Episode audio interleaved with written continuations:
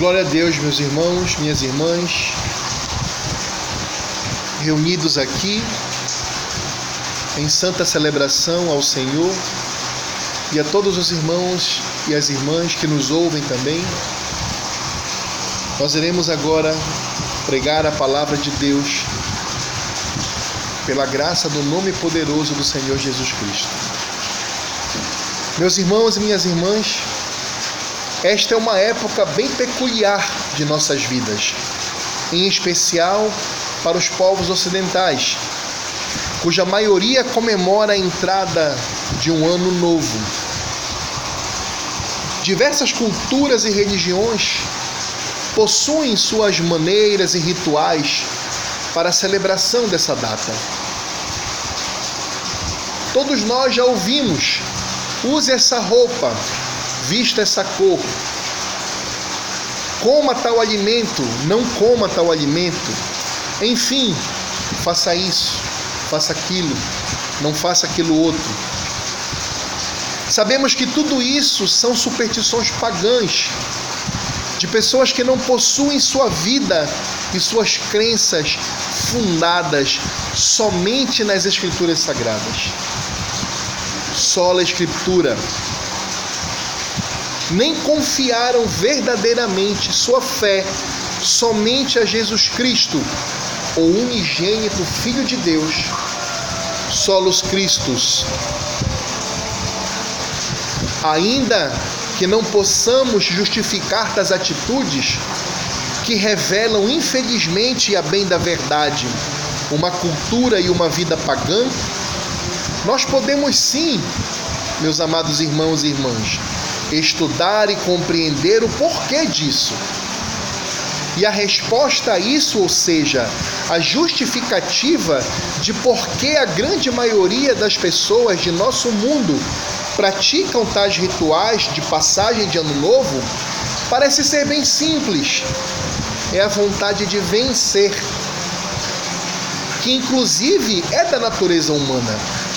Nenhum de nós acorda de manhã desejando perder, ser derrotado. Entendam, meus irmãos, vencer não é errado. De- depende do que você quer vencer. Depende de como você quer vencer. E depende de para que você quer vencer. Percebem? Retirem o amor a Deus e sua palavra, que estaremos diante de pessoas que desejam uma vitória verdadeiramente pecaminosa e até satânica. Em uma leitura bem rápida de alguns textos presentes em nossas mídias digitais, nós podemos observar que as pessoas possuem suas aspirações de final de ano. Isso é até natural e não é em si mesmo ruim. Fazer projetos é bom, desde que seja sob a vontade de Deus e para a glória de seu santíssimo nome. Pois bem, nesses textos de mídias sociais, eu encontrei algumas aspirações frequentes. Vou elencar para vocês algumas a título de ilustração. Esse ano eu quero quitar minhas dívidas. Esse ano eu quero viajar. Ah, esse ano eu quero concluir os meus estudos. Esse ano eu quero ganhar mais dinheiro. Eu quero ser mais produtivo. E etc, e etc, e et cetera. Nós podemos resumir todas essas aspirações dos seres humanos, nessa passagem de ano para um novo ano, em dois elementos afirmativos. O primeiro: este ano que está findando, não consegui fazer muitas coisas que eu gostaria ou precisava, portanto fui derrotado. Sai daqui, ano velho. A segunda: nesse ano novo que está se iniciando, tudo será diferente. Pretendo cumprir minha agenda. Portanto, pretendo vencer. Pretendo ser bem-sucedido. Pretendo ser feliz. Feliz ano novo. No entanto, meus amados e minhas amadas, nós sabemos que temos de ser bíblicos em nossas vidas. Temos que ter as Escrituras encharcando o nosso ser por inteiro, pois a Bíblia é a palavra de Deus. Eu convido os irmãos e as irmãs agora para lermos juntos, com temor e tremor, o que as Santas Escrituras têm a nos ensinar sobre vencer o mundo. O que significa vencer o mundo de acordo com as Escrituras Sagradas? Vamos abrir as nossas Bíblias na primeira epístola do apóstolo João, no capítulo cinco, nos versículos um ao versículo cinco.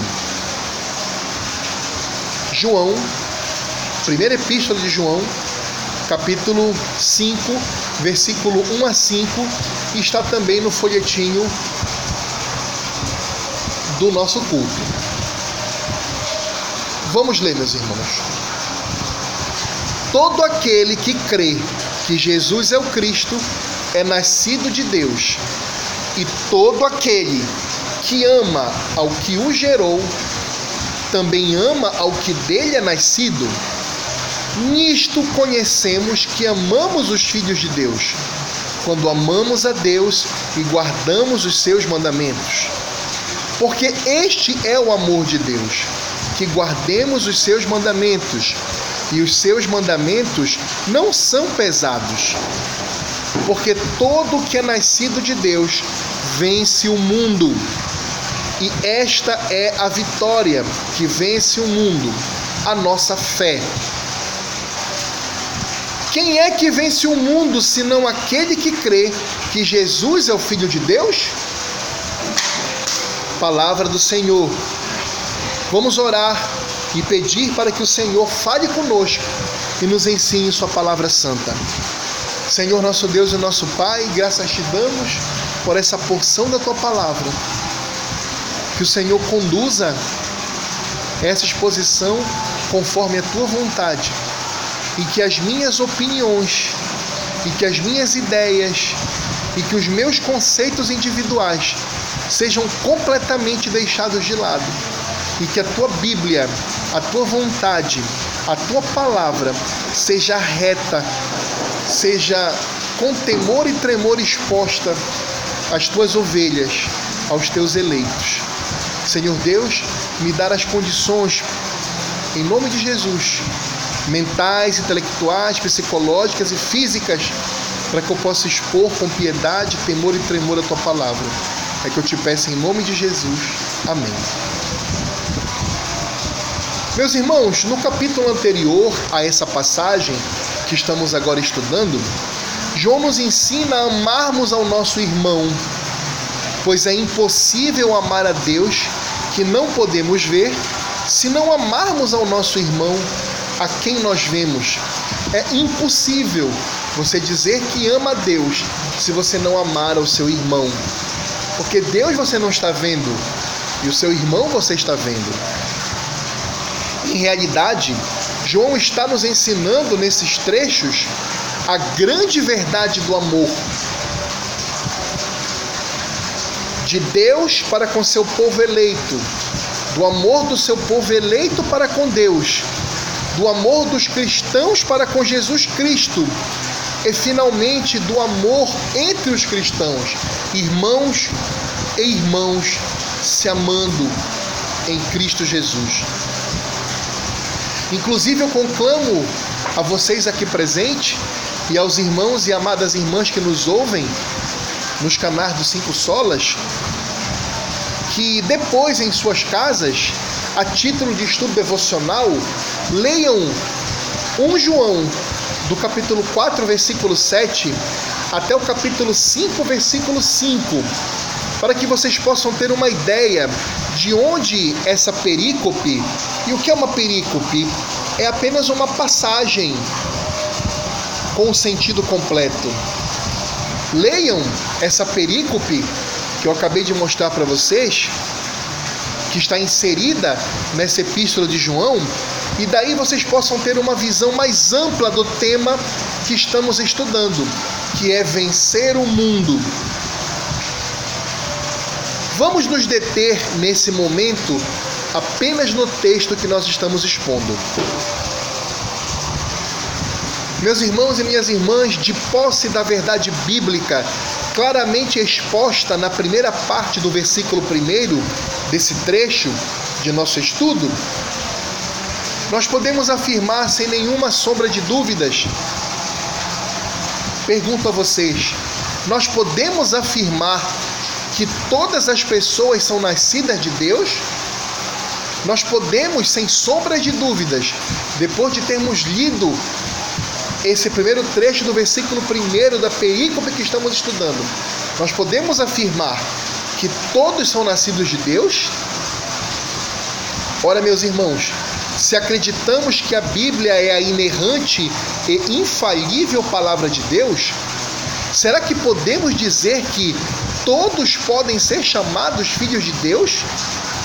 Será que nós podemos olhar para os nossos bairros, para as nossas ruas, para todas as pessoas, para todos os seres humanos que já caminharam por essa terra, os melhores e os piores moralmente falando e no seu caráter? Nós podemos apontar para essas pessoas e dizermos que todas nasceram de Deus e que todas são filhas de Deus?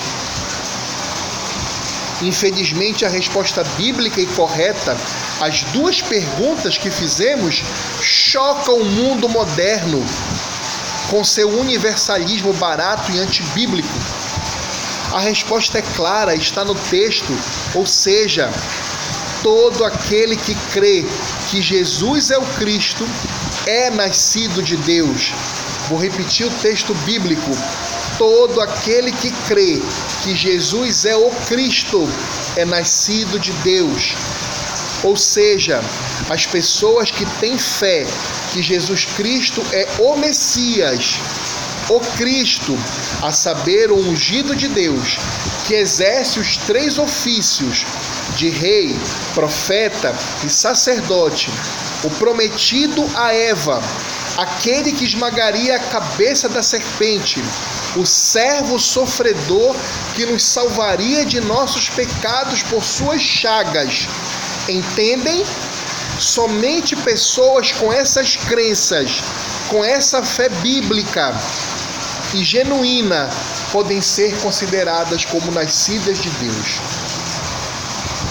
Ou seja, todas as outras pessoas na face da terra, ainda que digam, meus irmãos, e elas dizem muitas das vezes, que amam a Jesus, que oram para Jesus, que o acham um grande exemplo, que o acham um grande profeta, um iluminado ou qualquer outra coisa. Essas pessoas não podem ser consideradas como nascidas de Deus, pelo fato de que a Bíblia, que é a palavra de Deus, assim nos diz.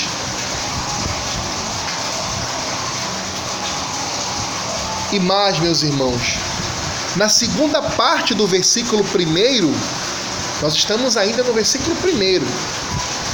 Nós temos que, e todo aquele que ama o Pai, de igual modo, ama também o que dele foi gerado. Vou repetir, e todo aquele que ama o Pai, de igual modo, ama também o que dele, do Pai, foi gerado. Nessa magnífica ode, canção, balada ao amor que João escreveu, nós aprendemos que, se somos nascidos de Deus, temos fé que Jesus é o Cristo da Bíblia, bem como se, e é um se bem grande, se nós amamos o Pai Eterno, temos de amar tanto a Jesus Cristo quanto aos nossos irmãos em Cristo. Vou repetir, se realmente nós somos nascidos de Deus, nós temos que ter fé que Jesus é o Cristo da Bíblia. Ele não é o Jesus que o mundo nos apresenta, é o Jesus que a Bíblia nos mostra. Bem como se apenas se nós amamos o Pai Eterno, também nós temos de amar também, tanto a Jesus Cristo da Bíblia, quanto aos nossos irmãos em Cristo. Percebam que uma coisa está ligada à outra. Somente os nascidos de Deus amam ao Pai. Somente os nascidos de Deus amam a Jesus Cristo. Somente os nascidos de Deus amam a seus irmãos em Cristo.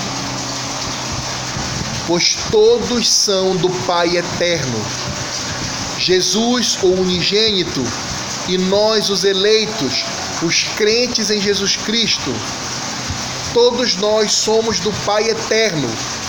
Repito, Jesus, o Cristo, e nós, os eleitos, todos nós somos do Pai Eterno. Por isso nós somos nascidos de Deus. Eu pergunto a vocês aqui presentes, e pergunto aos irmãos e às pessoas que nos ouvem: você ama o Pai Eterno? Você é nascido de Deus? Você crê com toda a sua vida no Jesus Cristo da Bíblia? Você ama os seus irmãos em Cristo? Você ama? Pense nisso. Ore. Clame a Deus. Peça perdão. Estude sua Bíblia. Somente assim você terá evidências claras de que é um genuíno e bíblico cristão. Ah, meus irmãos, só pode haver genuíno amor a Deus se houver amor legítimo a Jesus Cristo, Filho de Deus, o Jesus Cristo da Bíblia. Sem isso, não existe amor verdadeiro ao Deus da Bíblia.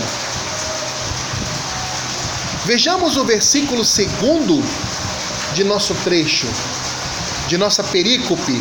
Vocês aprenderam perícope, trecho, passagem com sentido completo? Vamos ler. Desta maneira, olha o que João está dizendo. Desta maneira, sabemos que amamos os filhos de Deus. Ele vai dizer que maneira é. Qual? Quando amamos a Deus e obedecemos aos seus mandamentos. Vou ler novamente. Desta maneira, sabemos que amamos os filhos de Deus. Quando amamos a Deus e obedecemos aos seus mandamentos. Percebem? Quem são os filhos de Deus aí que João está perguntando? Aliás, que João está afirmando. Primeiro, o unigênito do Pai, que é Jesus Cristo. E segundo, os nossos irmãos em Cristo. Então ele está falando assim: nós só podemos saber que nós amamos a Jesus Cristo da Bíblia e aos nossos irmãos é, é, em Cristo. Nós só podemos saber isso e dizer que nós amamos se nós amarmos a Deus e obedecermos aos seus mandamentos. Ou seja, meus irmãos e minhas irmãs, quem não obedece ao Senhor Deus, quem não respeita os seus mandamentos, não ama a Deus. É simples. Não sou eu que estou dizendo, é a Bíblia, é a palavra de Deus que diz. É impossível amar aos irmãos se primeiro não amarmos a Deus. Por isso que o amor fora de Deus é mentira. Pode ser qualquer outra coisa. Pode ser paixão, pode ser idolatria, pode ser desejo, pode ser o que for, mas não é amor. Amor só em Deus. É impossível amar aos irmãos se primeiro não amarmos a Deus. É impossível amar aos irmãos se primeiro não obedecermos aos seus mandamentos. Amar é obedecer. A obediência é decorrência lógica do amor verdadeiro. Quem ama, obedece. Quem não ama, não obedece. Como uma pessoa pode ter a audácia de dizer que ama a Deus e não respeita os seus mandamentos e não liga para o que Deus nos ensina em sua vontade?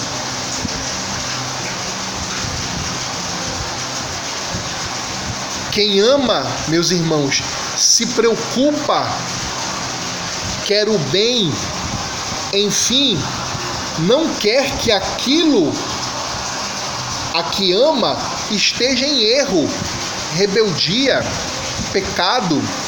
Ninguém quer que uma pessoa amada passe sua eternidade em sofrimentos no inferno. Meus irmãos, pensem comigo. Você ama uma pessoa muito. E você sabe que só há dois caminhos para o ser humano: Cristo e a eternidade de felicidade na Nova Jerusalém, ou, sem Cristo, o juízo de Deus e o inferno eterno. Se nós amamos alguém, nós queremos que essa pessoa obedeça a Deus, ame a Cristo, converta-se dos seus pecados, porque nós amamos aquela pessoa. Eu repito, ninguém quer que uma pessoa amada passe sua eternidade em sofrimentos no inferno. Foi por isso que Lutero dizia, abre aspas, a paz, se possível, mas a verdade a qualquer preço, fecha aspas. Por que Lutero dizia isso? Porque mais importante, a paz é maravilhosa, mas mais importante que você ter paz com seu irmão é você dizer verdade para o seu irmão. Ok, uma verdade com amor, mas não existe maior prova de amor do que você ser obediente a Deus. E se isso significa você dizer para aquele seu irmão que ele está errado, que ele está em pecado, que se ele não se arrepender, ele vai passar a eternidade no inferno, você não ama essa pessoa. Ou seja, meus irmãos, a verdade sempre, a paz quando possível, mas nunca em detrimento à verdade. E nós sabemos muito bem que Jesus Cristo, Filho de Deus, é a verdade que salva. Ele disse, eu sou a verdade. Meus irmãos, nisto está o amor. Nisto está o amor. O amor ao próximo depende do amor com que amamos a Deus. A saber, de que este último, ou seja, o amor a Deus, deve vir antes do amor ao próximo. Você não pode também amar ao próximo sem amar a Deus. É por isso que não é verdadeiro um amor, que não é um amor a uma pessoa, a um cônjuge, a um filho, a um pai, a uma mãe, a um parente, a um namorado, a um noivo, a qualquer pessoa, se antes não for precedido pelo amor verdadeiro a Deus.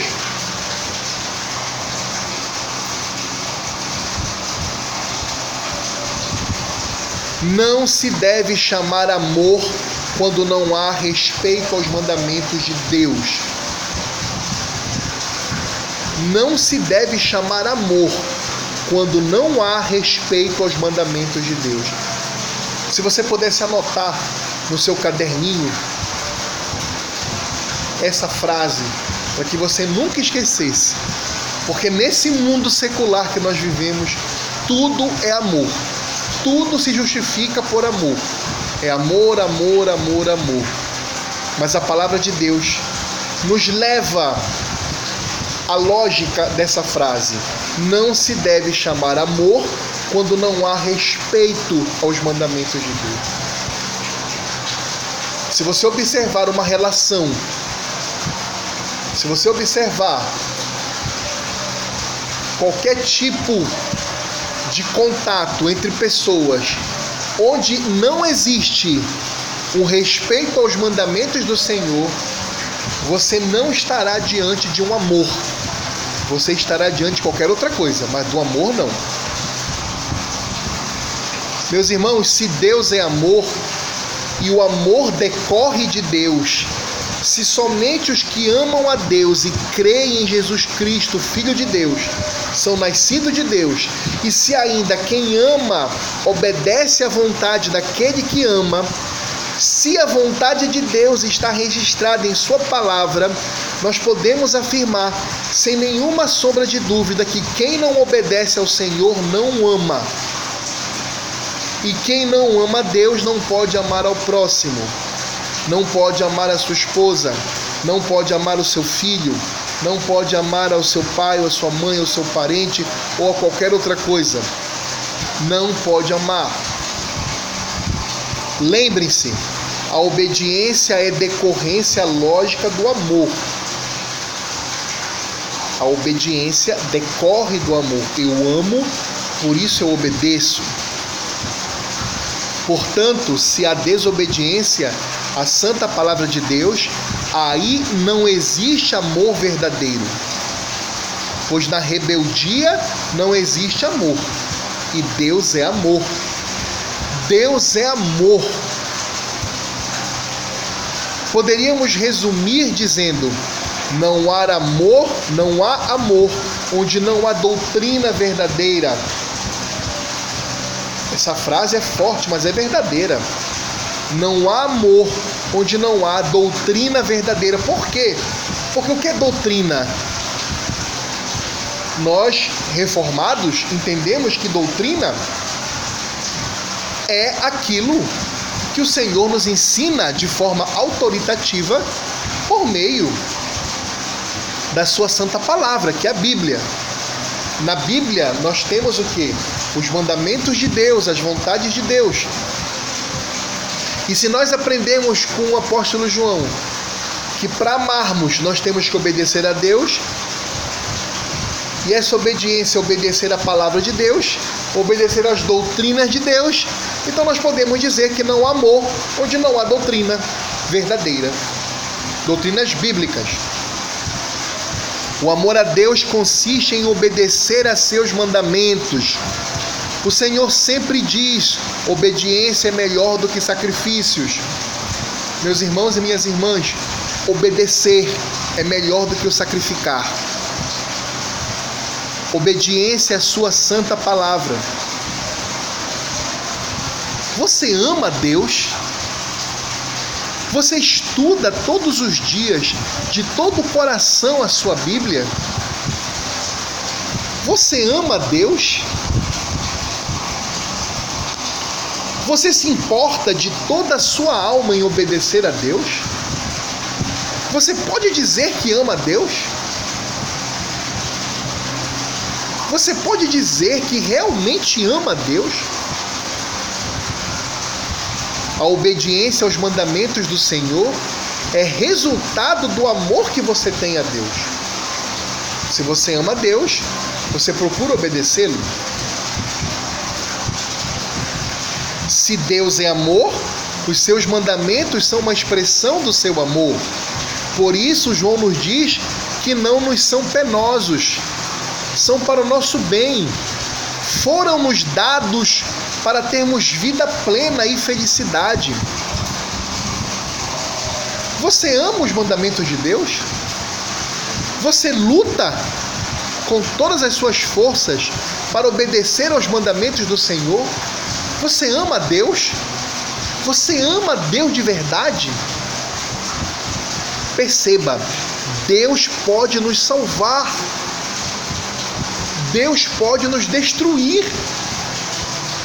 Deus pode nos salvar e pode nos destruir. Se você é destruído, você perde. Você é perdedor. Você é derrotado. Se você é salvo por Cristo, você vence. Você é vencedor. Você é mais do que vencedor. Somente em Cristo e por Cristo nós temos vitória. Somos mais do que vencedores em Cristo Jesus em todas as provações que nós passarmos. Em Cristo nós somos mais do que vencedores, ou seja, somente os nascidos de Deus vencem o mundo. Somente os eleitos do Senhor podem ser realmente considerados vencedores.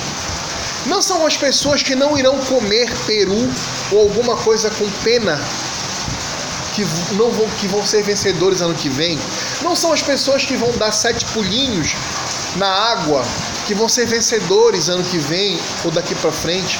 Não são as pessoas que vão escolher as cores Não que a cor tenha algum problema, você pode vestir branco, amarelo, azul, preto, vermelho, o que você quiser. Mas não são as pessoas que confiam naquela cor que serão vencedoras. Não são as pessoas que estão fazendo milhares de projetos e vão se aplicar neles que serão vencedoras. Percebam, os vencedores são aqueles que servirão a Deus, são os filhos de Deus, são os que depositam a sua confiança, a sua alegria, o seu amor, o seu arrependimento, tudo que são, tudo que tem, toda a sua mente, todo o seu coração, todo o seu corpo, toda a sua força nos pés de Cristo Jesus, do Cristo Jesus da Bíblia. Somente os eleitos do Senhor podem ser realmente considerados vencedores. Aí você pergunta, como eu vou saber que eu sou um eleito? Irmão Eduardo, como eu vou saber que eu sou um eleito? Eu que te pergunto, você já se arrependeu dos seus pecados? Você se jogou aos pés de Cristo, se humilhando, reconhecendo que é um miserável pecador? Você já fez isso? Então a pergunta é, como eu sei que eu sou eleito? Não, a pergunta é, você já se jogou aos pés de Cristo? Se você já se jogou aos pés de Cristo, se você já se humilhou para Jesus, você é um eleito. Entendem? Não fiquem preocupados com aquilo que você não pode fazer. Se preocupe com o que você pode fazer, que é a sua responsabilidade. Se arrependa. Peça perdão, mude de vida, se humilha aos pés daquele que pode te salvar e te destruir.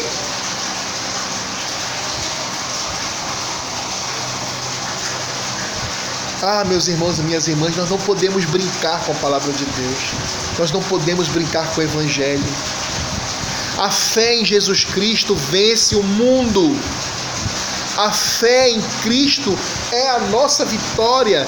É isso que João diz. A fé em Jesus Cristo vence o mundo.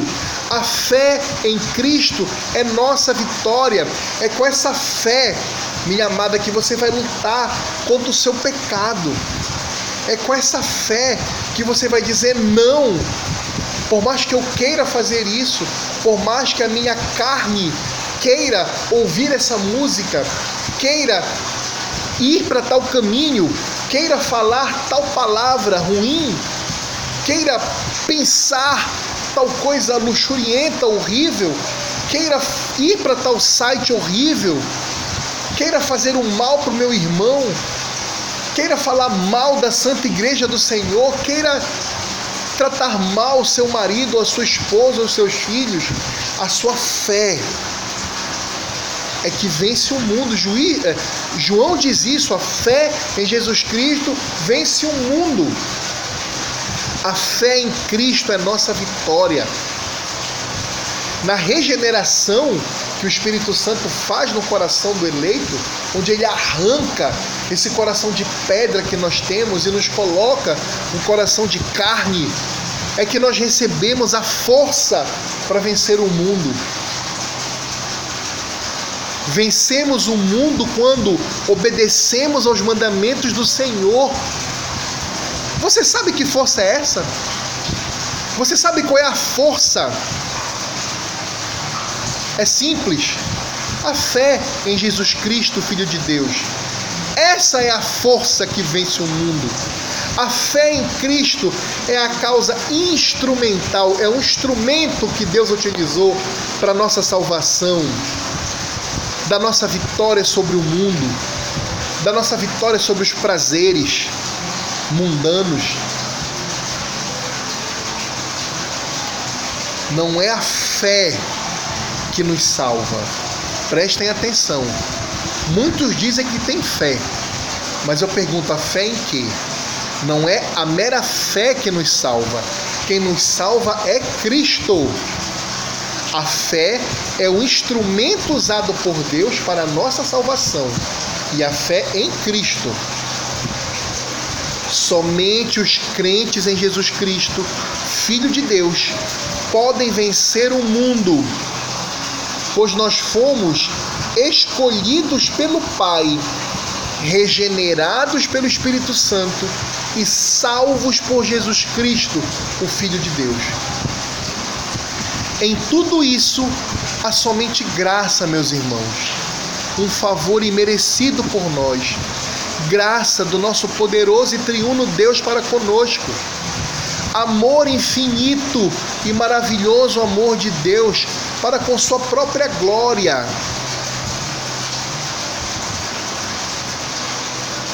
Meus amados e minhas amadas, aqui presente, em nossa pequenina congregação, e a todos aqueles que nos ouvem nos canais do Cinco Solas,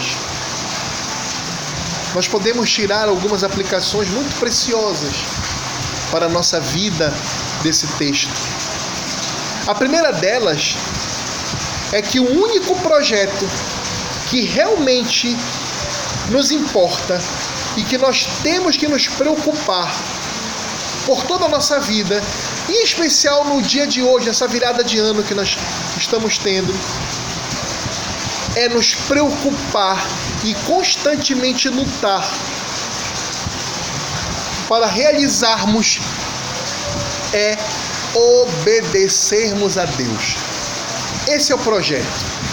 Daqui a pouco, quando você for fazer sua oração a Deus, de noite, depois de você ceiar com a sua família, se abraçar, tudo isso é maravilhoso, é bom.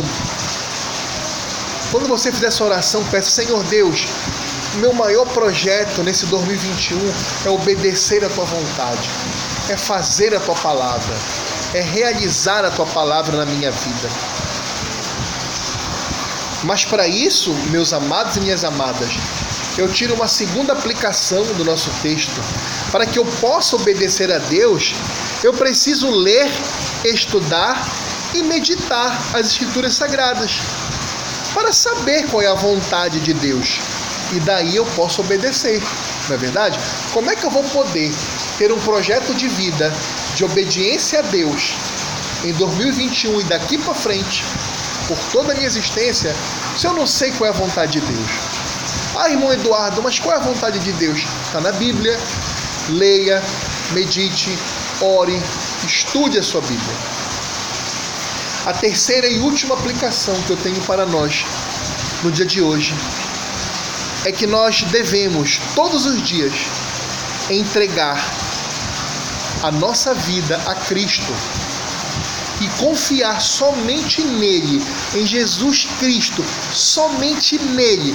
Não confie em denominações religiosas, não confie o seu coração e a sua salvação, não confie na Igreja Presbiteriana do Brasil, não confie na Assembleia de Deus, não confie na Igreja Batista, não confie na Igreja Metodista, não confie na Igreja Ministério Cinco Solas, não confie na Igreja Reformada, não confie no irmão Eduardo, não confie em pastor algum, não confie a sua salvação a nada disso. Confie e entregue sua vida todos os dias a Cristo Jesus, o Filho de Deus. Solus Christus.